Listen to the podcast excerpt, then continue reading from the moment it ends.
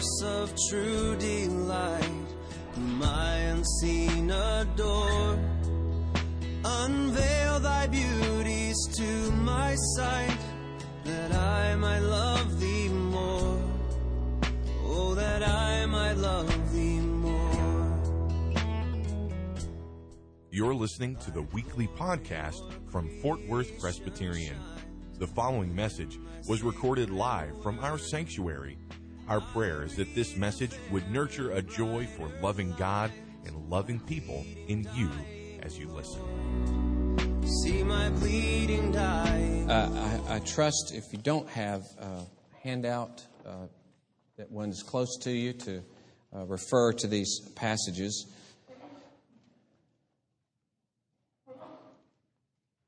This is going to be interesting to talk to Presbyterians about this subject today lifting of hands. okay? You may have to go home and recover this week uh, from the trauma of moving something in, in worship. Uh, but I, I, I, want to give some kind of, uh, hopefully, introduction to this and discussion of it to let you know what my thinking is and uh, bringing this to your attention. And uh, we're actually going to have a little bit of exercise uh, this morning and uh, next Sunday with the doxology next Sunday uh, to uh, seek to engage ourselves some. The real question that we're going to be asking is how engaged are we in, in worship? Not, not just with our bodies, but with our whole selves. And we're going to talk about the engagement of our bodies as just a representation, just a way to stir us up, a way to think about am I really involved holistically in worship, uh, like I am in many other ways holistically in things? Uh, am, uh, have I kind of divided myself up in worship? So we're going to explore this a little bit this morning uh, using uh, some of these biblical materials. Um, we're so thankful for the birth of Benjamin Welch this week and uh, want to thank God for that and uh, pray for some other needs that our congregation has right now. And pray for God's blessing upon His word. Let us pray. Oh Lord, how we thank you for this uh, new baby boy and praise your name that uh, you have brought this about to your glory and honor. Uh, Lord, we lift you up and pray for the continued safety of this child and uh, pray uh, for the whole Welch family that you would bless them and uh, their teaching of this child. And Lord, the, the siblings and everybody involved, Lord, we, we pray uh, that uh, for David and Tricia that you would equip them and continue to grow them in your grace and to make them parents that would honor your great name in the way they raise their children. And for us as a congregation, for this and all of our children, Lord, to be a community that nurtures children, to be a community that sets before them the glory of Jesus by the way we live, the way we love, the way we sacrifice, the way we worship, uh, the way we serve. Lord, bless us to this end, we pray. We continue to pray for so many in our church that are uh, struggling physically. We pray for each of those needs, Lord, for uh, some needs that we don't even we don't know about, uh, emotional things, relational things, struggles of all kinds in this body, uh, struggles that push. Uh, we know many of our people to the edge of being able to hold on, either because of physical pain or because of emotional trauma of one sort or another financial difficulties, work difficulties. Lord, we live in a difficult world. We live not protected from the problems and serious issues of this world. You put us out there so that we might glorify your name in the midst of the greatest difficulties. Oh Lord, we pray for our brothers and sisters. We pray that you'd sustain them with faith and sustain them with the, uh, and comfort them, Lord, and Cause them to trust you. Cause them to see your greatness and your glory and for, for you to dominate the horizon of their lives. And Lord, for you to sweeten their days with true joy, a true sense of your fellowship and your presence that truly lifts them and enables them to bring honor to your name in the midst of these great difficulties. And Lord, we pray that you would ever make us a community that through our through word and deed bears witness to Jesus Christ in this community. Teach us, Lord, by your Spirit. Make us wise and diligent and courageous to reach those around us, to reach those in this very place where we worship, Lord, and those that surround us. Lord, help us more and more uh, through our ministry, through our word, through different uh, ways that we may create to, to reach out. Oh, Lord, bless us in these things uh, that we truly will see so many people come to know Christ through this ministry. Lord, that you would use us as an instrument to gather your sheep, uh, those that the Father has given you, that they would come to you and that you would keep them and raise them up on that final day. Lord, uh, bless your church worldwide. We thank you, Lord Jesus, that you reign and that you reign in such a way that you can say to your disciples, Go and make disciples of the nations. And that you, Lord, have prayed for the nations as your inheritance, as the Father has invited you to do. And Lord, therefore, from every tribe and tongue and nation, you will draw your people and they will stand before your throne in that day. Lord, continue the onslaught of your gospel. We thank you that the God of this world is cast out and cannot stop the, the movement of the gospel throughout this world. And so, Lord, we pray, make your church strong. Make your church preach to preach your word faithfully and clearly and boldly with compassion and to live that word out into, in every area of life. Oh, bless the church, Lord, greatly by your Spirit. Pour your Spirit out upon us, Lord. Make us, the church worldwide, an instrument in your hand to do things that we can hardly imagine because we read that you are able to do beyond all that we ask or think, according to the power that works within us. Oh Lord, do it for your glory. And bless us now as we come to your word, that we may grow in your grace and bring honor to your name. Amen. when you uh, talk about the human body, we are very familiar with how the body is connected to what's inside, right? Uh, we, we talk uh, about, in fact, you can ask someone just because of the way they look, the way they're drooping their shoulders, the way they shuffle, the way they carry themselves. You just look at them and say, Sweetie, what's wrong? Didn't say anything, didn't communicate anything. You didn't see their soul, you didn't see their inside somehow. You just saw their body, right? And their body tells you what's going on inside. Because there's this Uh, inescapable connection between inside and outside. It's interesting, even when the inside isn't matching the outside and they think you may be lying, they hook you up to something that measures what? Your body, right? Interesting. Even then, when they're trying to get to what you really, what really is the truth and whether you're telling the truth or not, they seek to measure your body because your body's going to say, usually, one way or another, whether you're lying or not. Just the connection that our insides have with our outsides. Uh, we talk about he had this gleam in his eye, or we talk about, man, you're chipper this morning. You must be feeling good. They didn't say anything. You just saw them. You just see it because our insides are connected to our outsides. Uh, people are trained, aren't they? Whether in business or law enforcement or uh, influencing people to read body language. And it's, you, you can just tell so many times what is going on in somebody's head because of their body language. That means something, doesn't it? You know, when you see a child's lips stick out, you just know what that means. We've all seen that. Lips out, something's going on inside, and we know what that is. So, uh, I'm beating a dead horse, I'm sure, but uh, just to, to emphasize this uh, connection that we have.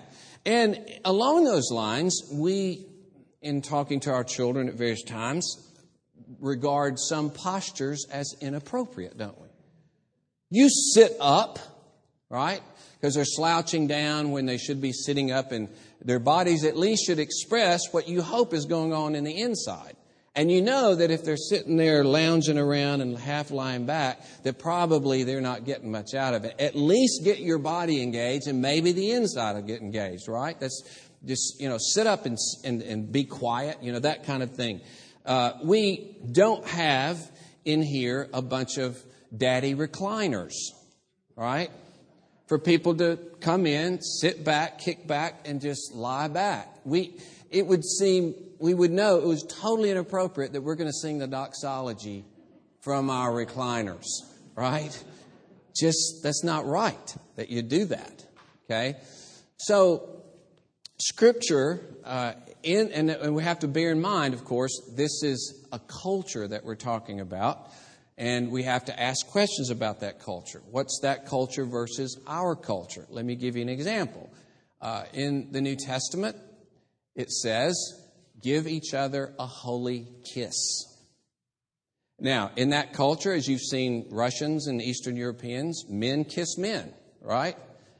So you can imagine if we obey that and start kissing visitors, you know, when they come in. I mean, I'm sorry, it's what the Bible says. I'm going to kiss you, you know. But actually, it's interesting that by kissing someone, you really wouldn't be conveying what that text says, would you? Uh, we would say it in terms of our culture give them a warm handshake and maybe a hug if it's appropriate, you know, that kind of thing. We, we have a certain way that we would express that, but they had a certain way. So the question could be asked uh, about this idea of lifting hands, whether or not that's simply a cultural thing. That's just the way the Hebrews were. But we don't raise hands in our culture. We just don't do that. Now, number one, of course, many religious traditions do raise their hands. We know that. Of course, the charismatics and many others that, that raise hands. But I would argue on a wider scale that our culture certainly raises hands a lot. And that is not foreign in any way to our culture. Can you imagine a whole football stadium at a touchdown just standing there and saying, Yay, yay, yay? What happens when somebody, when a home run hits?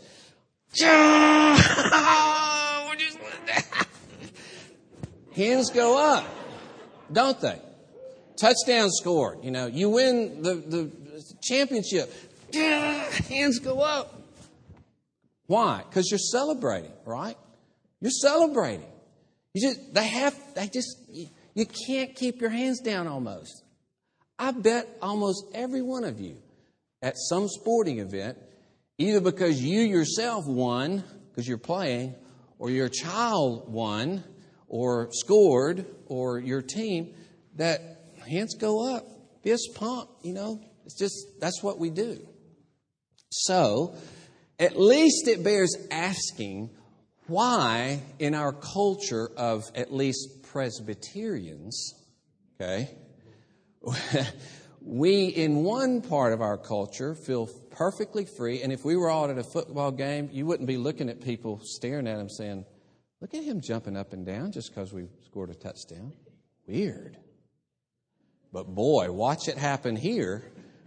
and you might not come back. You know, it's like that's not what we do. Now, again, I'm still not arguing for a necessary thing of raising our hands. I'm simply want I simply want to introduce to you this idea and just to run interference a little bit. Uh, our what the session has talked about is doing it in a corporate way. Okay, that's just to, before we even get into the subject to talk about what we're shooting for. I don't care if more people want to raise their hands in singing and that kind of thing. That's fine. But what I really am wanting us to do, at least on occasion, as part of our posture, because we have a posture of sitting, we have a posture of standing, to introduce the posture of our hands, either maybe for doxology. This morning, we're actually going to do it for the benediction uh, and, and try to talk about what that expresses. And hopefully, if everybody does it together, you won't feel so weird when you do it, okay? But I hope that you'll look at it as another posture, just like if we ask everybody to stand, we ask everybody to sit. If we had kneelers, uh, like many Episcopal churches do, we would ask you to kneel at a certain point, and this is just another posture, okay? So uh, that's what we're talking about. now, sometimes people have heard one fellow talk about uh, how there, you never hear anywhere in Scripture where people were sitting when they prayed, and he was trying to make the case that you should, we should never sit when we pray. But like many uh, things that sound good, uh, this is done away with when you read in uh, Acts chapter 1, where the disciples uh, were gathered and they were devoting themselves to prayer, it says in chapter 1 and verse 14. And then, as they were sitting, it says, the house was filled with the Holy Spirit, chapter 2. So I think if the Spirit didn't like sitting, he wouldn't have been poured out, you know, upon people who were sitting and praying. So we have to be careful about not going beyond what Scripture says in this regard. And it's interesting also to talk about a different kind of posture and something more to their uh, culture is that when Jesus spoke in Nazareth, um, his hometown, he read the scroll from Isaiah 61, and it says he rolled up the scroll, handed it to the attendant, and he sat down to teach. So, WWJD, what would Jesus do?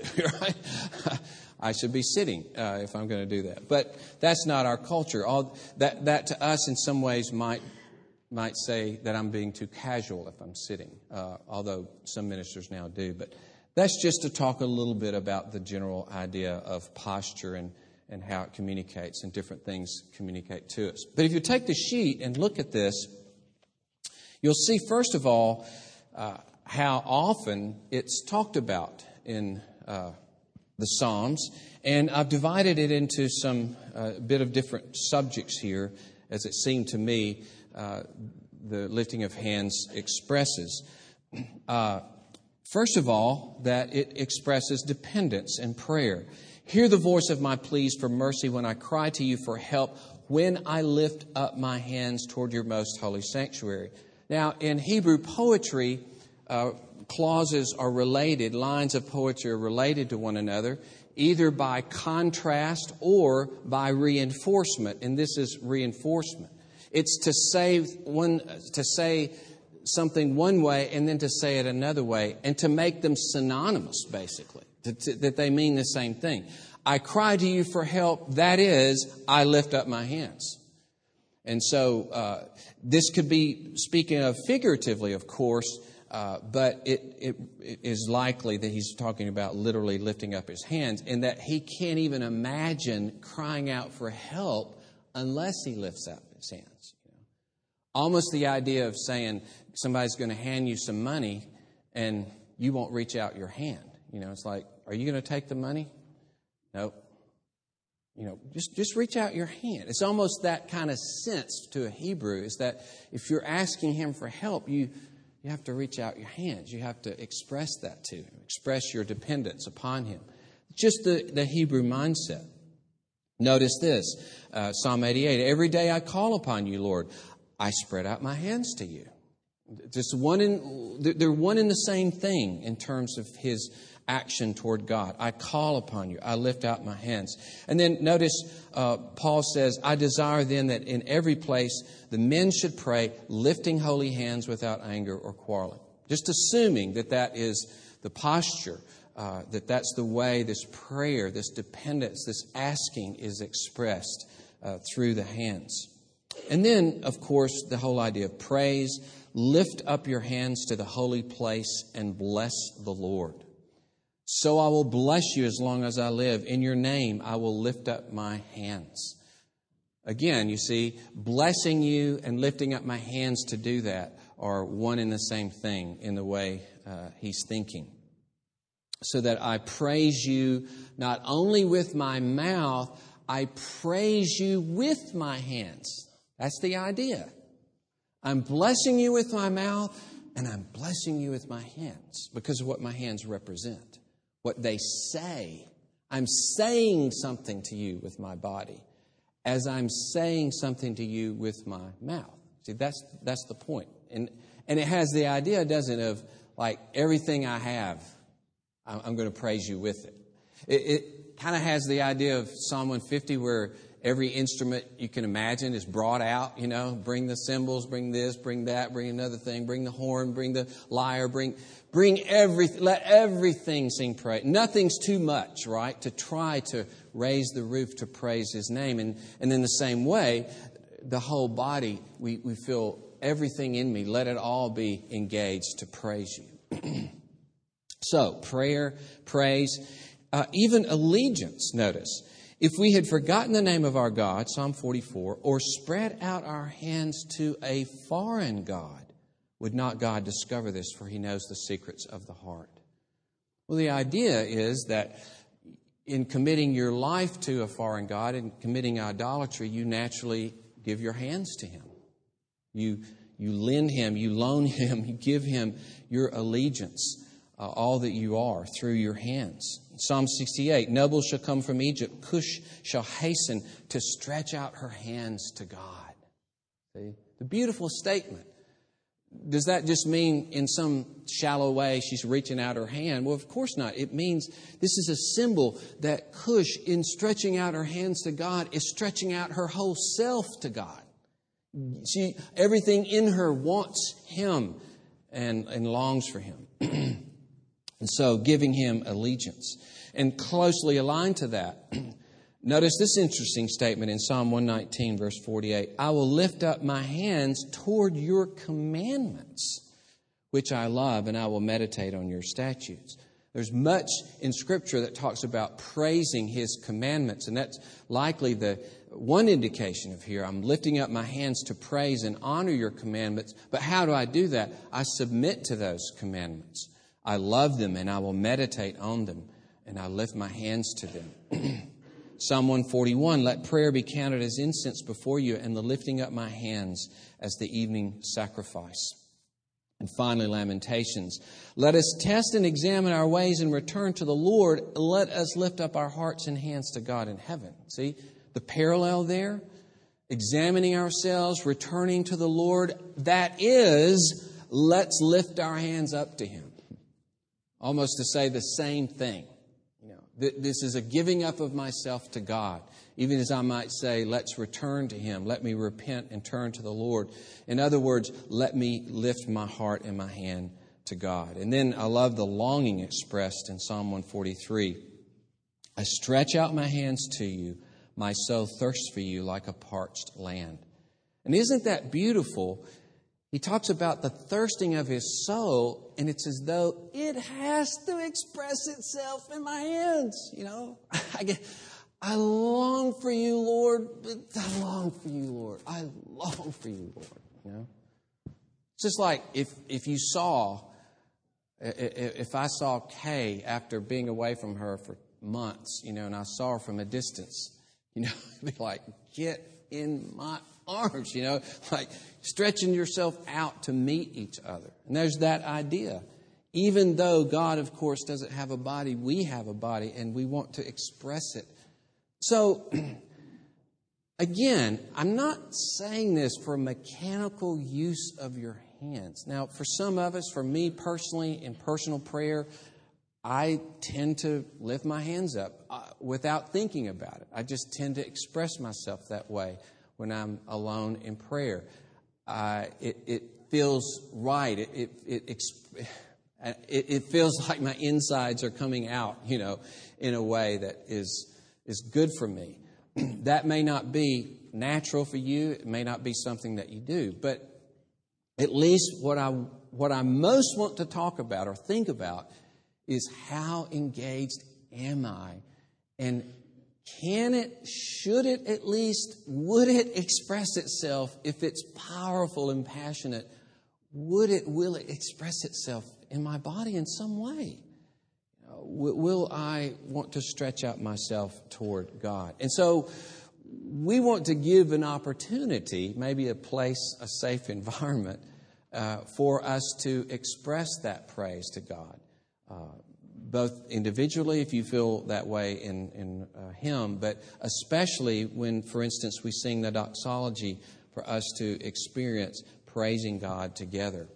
Now, I have at the bottom, and I apologize, I talked to my Sunday school class about the printed from, we quote, the wrong side of my uh, Apple computer, my parallel side, and it did some interesting things with the uh, printing. so those little eyes are supposed to be quotation marks, okay? But hand, hand, uh, hand, as we say in Alabama, uh, represents power, either God's power or man's power. And hands actually represent our whole outward being, as we see throughout Scripture. And in Psalm 73, we, we saw how heart and hand comes together. They express themselves together so that our hands really represent all that we are. Uh, our hands are to match our hearts, and all are to be given up to God. Hopefully, in some way, my hands are expressing what the reality of my heart. And so, in summary, then, to raise our hands means to give all of our power, all of our capacity, all we do, all we have, and all we are to God in dependence and submission and praise. That's what we would mean by that. That's what we would be expressing uh, by the use of our hands in this way. Now, the subject of clapping comes up sometimes. Um, we, I think the only time we actually clap, clap, and we understand why we might do this is when the children sing. We're trying to express to them our love to them and our support of them and our engagement in their praise. Uh, but but generally, we would shy away from clapping like we didn't, though maybe you would feel like in some ways to clap when they finished. We don't want that to become entertainment, do we? You know, that they're coming up here and I, I was in a, a, fellowship one time years ago where this uh, opera singer actually sang during the offertory. I mean, it was big and glorious. He ended on this high, high note. And, but it was terrible. The whole place just burst into applause. And I actually heard three or four bravos, you know, in the thing. We had just descended away from, you know, what I would call worship. And that's why I appreciate so much the tenor that Jacob sets for our worship, the, the humility and the servanthood. And you just realize they're here to serve and they're here to lead us in worship, you know. And so to bring applause, you know, this doesn't it's not what we're here about. You know, we're not here about performance. They're here to lead us to worship God, right? Now we know some fellowships clap a lot, you know, clap during sermon, clap, you know, and all this, and it's a way to express different things. But we we we don't have that particular thing because uh, we feel like it, it lends itself to entertainment. It lends itself to something other than worship. Now, in my uh, study of the word clap, I really thought that I might find as many words for clap as I do for lifting hands. Psalm 47, verse 1, is the only verse in the whole of Psalms that I could find. Um, and I have a pretty good finder, okay? um, not me, but the thing. But so, but here is one command clap your hands, uh, all people, shout to God with loud songs of joy. Uh, now, in Psalm 98, it speaks of the rivers clapping their hands, and then in Isaiah 55, uh, it speaks of the trees clapping their hands and doing this in joy. So, uh, while it's not emphasized, it's certainly allowed and it's encouraged in ways. And uh, we're actually going to uh, do this in a minute as we're going to seek to sing the doxology in a new way. Okay? But I also want to talk about shouting a little bit because we may actually shout a little uh, when we sing the doxology or get close to shouting. But you'll notice how many times shouting is talked about. This is not all, but these, these are some of the passages. And I want you to notice why people shout. It's the same reason, basically, they shout at a baseball game or basketball game or soccer or whatever. It's for joy, right? Shout for joy. Shout because of the sheer happiness, exhilaration, the thrill, the celebration. It's just shouting because of the greatness of the feeling that we have for God, the, the overwhelming revelation of His glory and beauty and His salvation. Notice Psalm 20, verse 5. May we shout for joy over what? Over your salvation. And, brothers and sisters, if they were shouting over God's salvation as it manifested itself in the deliverance from Egypt and deliverance from other situations that they found themselves in, what would ours look like when we're shouting for the salvation that God Himself has come and taken flesh and borne our punishment for us and brought us into the presence of God? Hard to compare the two. Yes, there should be a shout for joy for the magnificent things that God did in delivering them from the Exodus and, and delivering them from armies and all that He did and to deliver them in salvation through the uh, atoning work of the tabernacle and temple and the sacrifices. Yes. But then when, that's the shadow when you get to the reality. I hope we're not thinking, well, you know, that was them and they shouted, but we don't really have that much to shout about. You know, hopefully we'd think we've got way more. They can't even conceive of what we've seen in the glory of God that's breaking in, broken in upon us the ends of the ages, the final revelation, unveiling of God's beauty and glory has occurred in Christ Jesus. Maybe we have something to shout about. Maybe if we're really thrilled and amazed at it, we might be more vigorous, at least in our singing for it to be vigorous, you know. Uh, Jacob has wisely picked a great hymn to finish. Oh, for a thousand tongues to sing. Right? And you've heard me say this before. You shouldn't be singing that. Oh, for a thousand tongues to sing. Like, you're not even using one yet. That's maybe a tenth of one, right?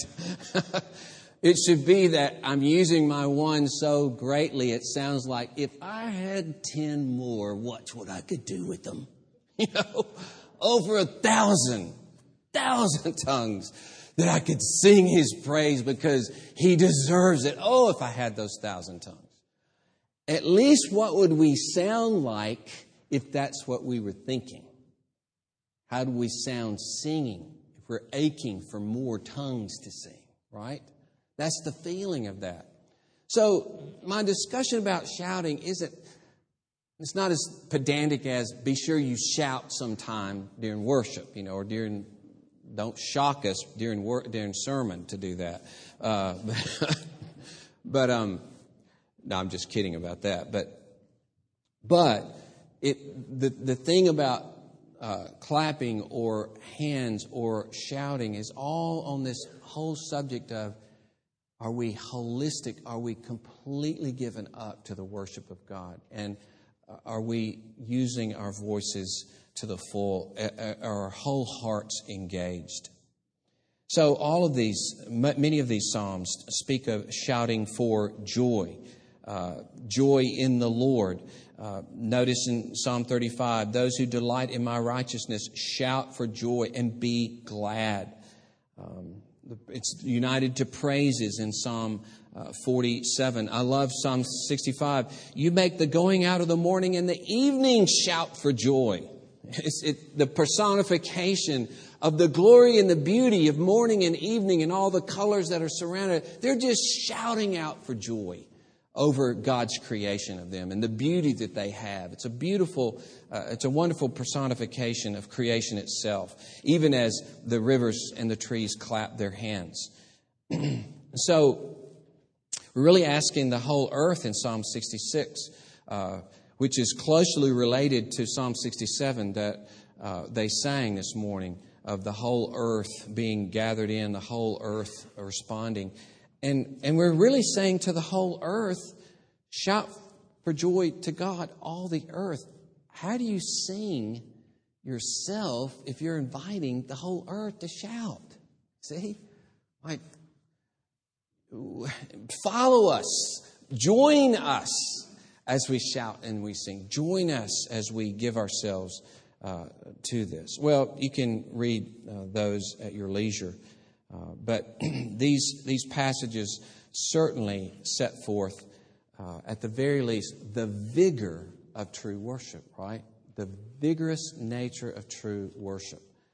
And so I, at the very least, I hope that all of us will examine our hearts, get before the Lord, and say, Lord, uh, I want to give myself completely, uh, and that, that's not going to happen automatically. It's not going to happen overnight. But more and more and more, when I come to worship you, or when I'm singing a hymn uh, or reading through a psalm in private, that my whole being will be engaged, that I'll get emotional.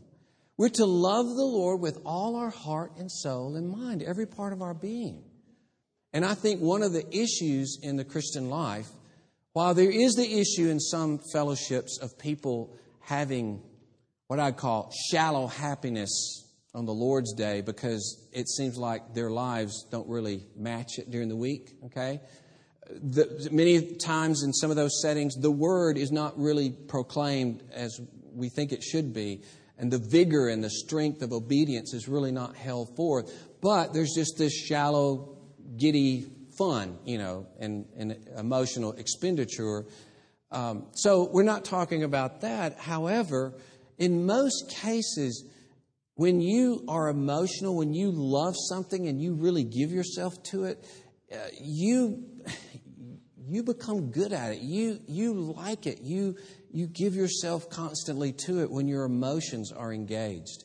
And I want us to ask that question, how should my whole self be engaged in worship on the Lord's day? Maybe you will never raise your hands at all but your heart must at least look like this.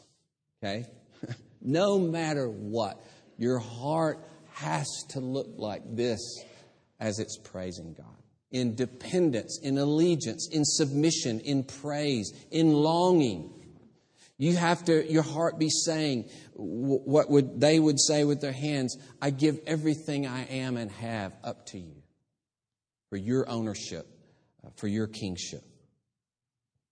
Okay, so when we have the benediction at the end, I'm going to invite you all to have something like this posture, okay?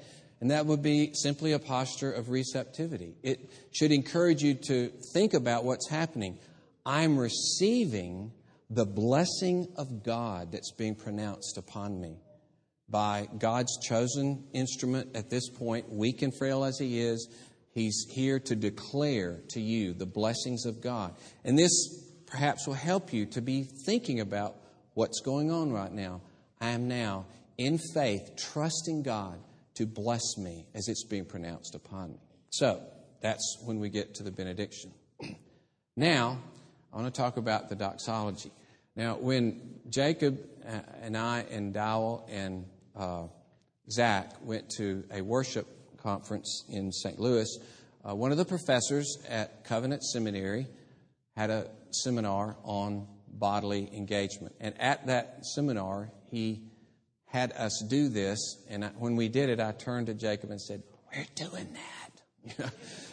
Because it, was, it was so invigorating and meaningful to me.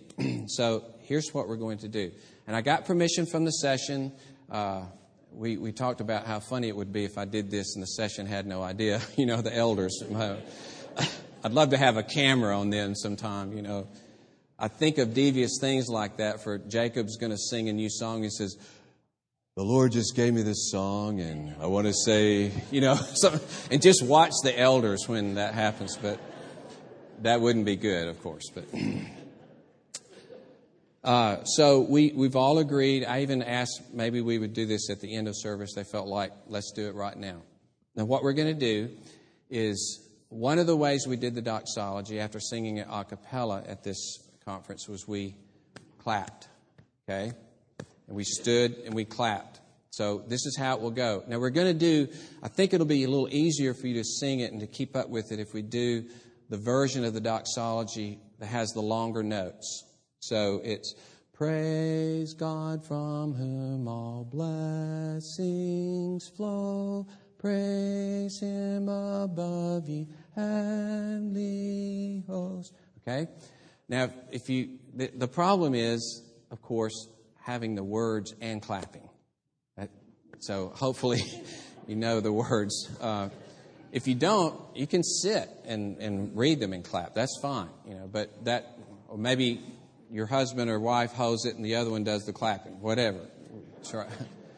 Now, what we'll do then is uh, we'll start clapping, and then I'll say one, two, three, four. Praise God from whom all blessings flow. Praise Him. Okay? And then at the end, we'll get to uh, Holy Ghost bound. Okay? Let's stand and sing the doxology.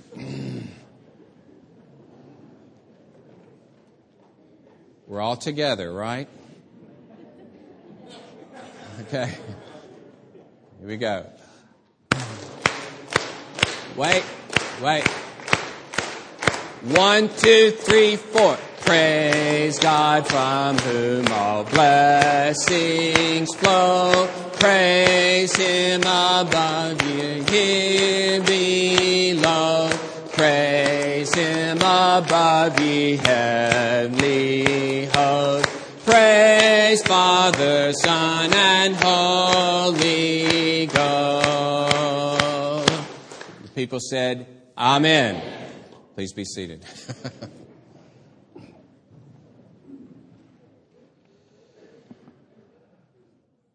you can think about how that felt. You may have been so new, that's all you were thinking about. This is weird that I'm doing, okay? But also, it may make you think a little bit about what you're even singing, you know, how I'm expressing myself, why I'm doing what I'm doing. So, above all, let us ask Lord to give us sincerity and wholeheartedness in worship. Let us pray. Father, we thank you that you mean to work on our whole being, inside and out, and you mean to make us true to the core.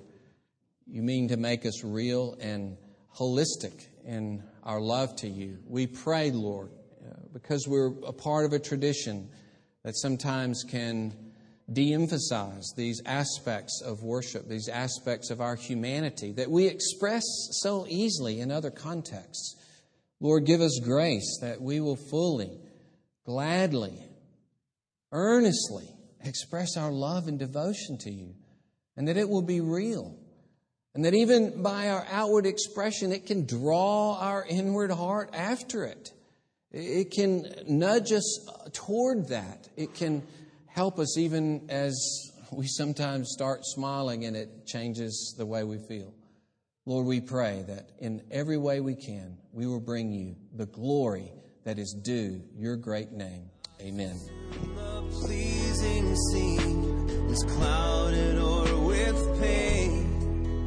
Thank you for listening to this weekly podcast from Fort Worth Presbyterian. Our prayer is that this message was able to nurture a joy for loving God and loving people in you. Please visit our website for worship service times directions to the church, and to subscribe to this podcast. Our web address is fortworthpca.org.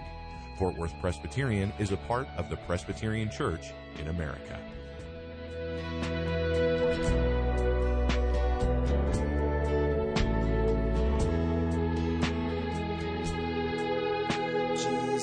My Lord, my life, my light. Oh, come with blissful rain break radiant through the shades of night and chase my fears away. Won't you chase my fears away?